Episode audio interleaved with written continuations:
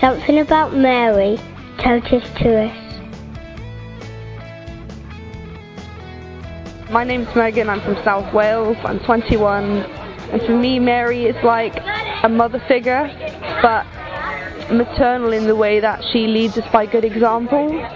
So instead of being motherly in that she can give us hugs and offer us advice, um, she's always there to keep us on the straight path. You know, she's the mother of all mothers. So in a way, I look up to her more than I look up to my actual mother.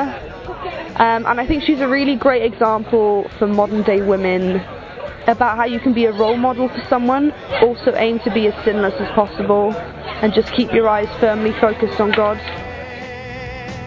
Somos alegría en el amor, testigos de algo grande que sacia el corazón se comparte. Somos la familia del Señor, semilla tan brillante de la resurrección, de la resurrección.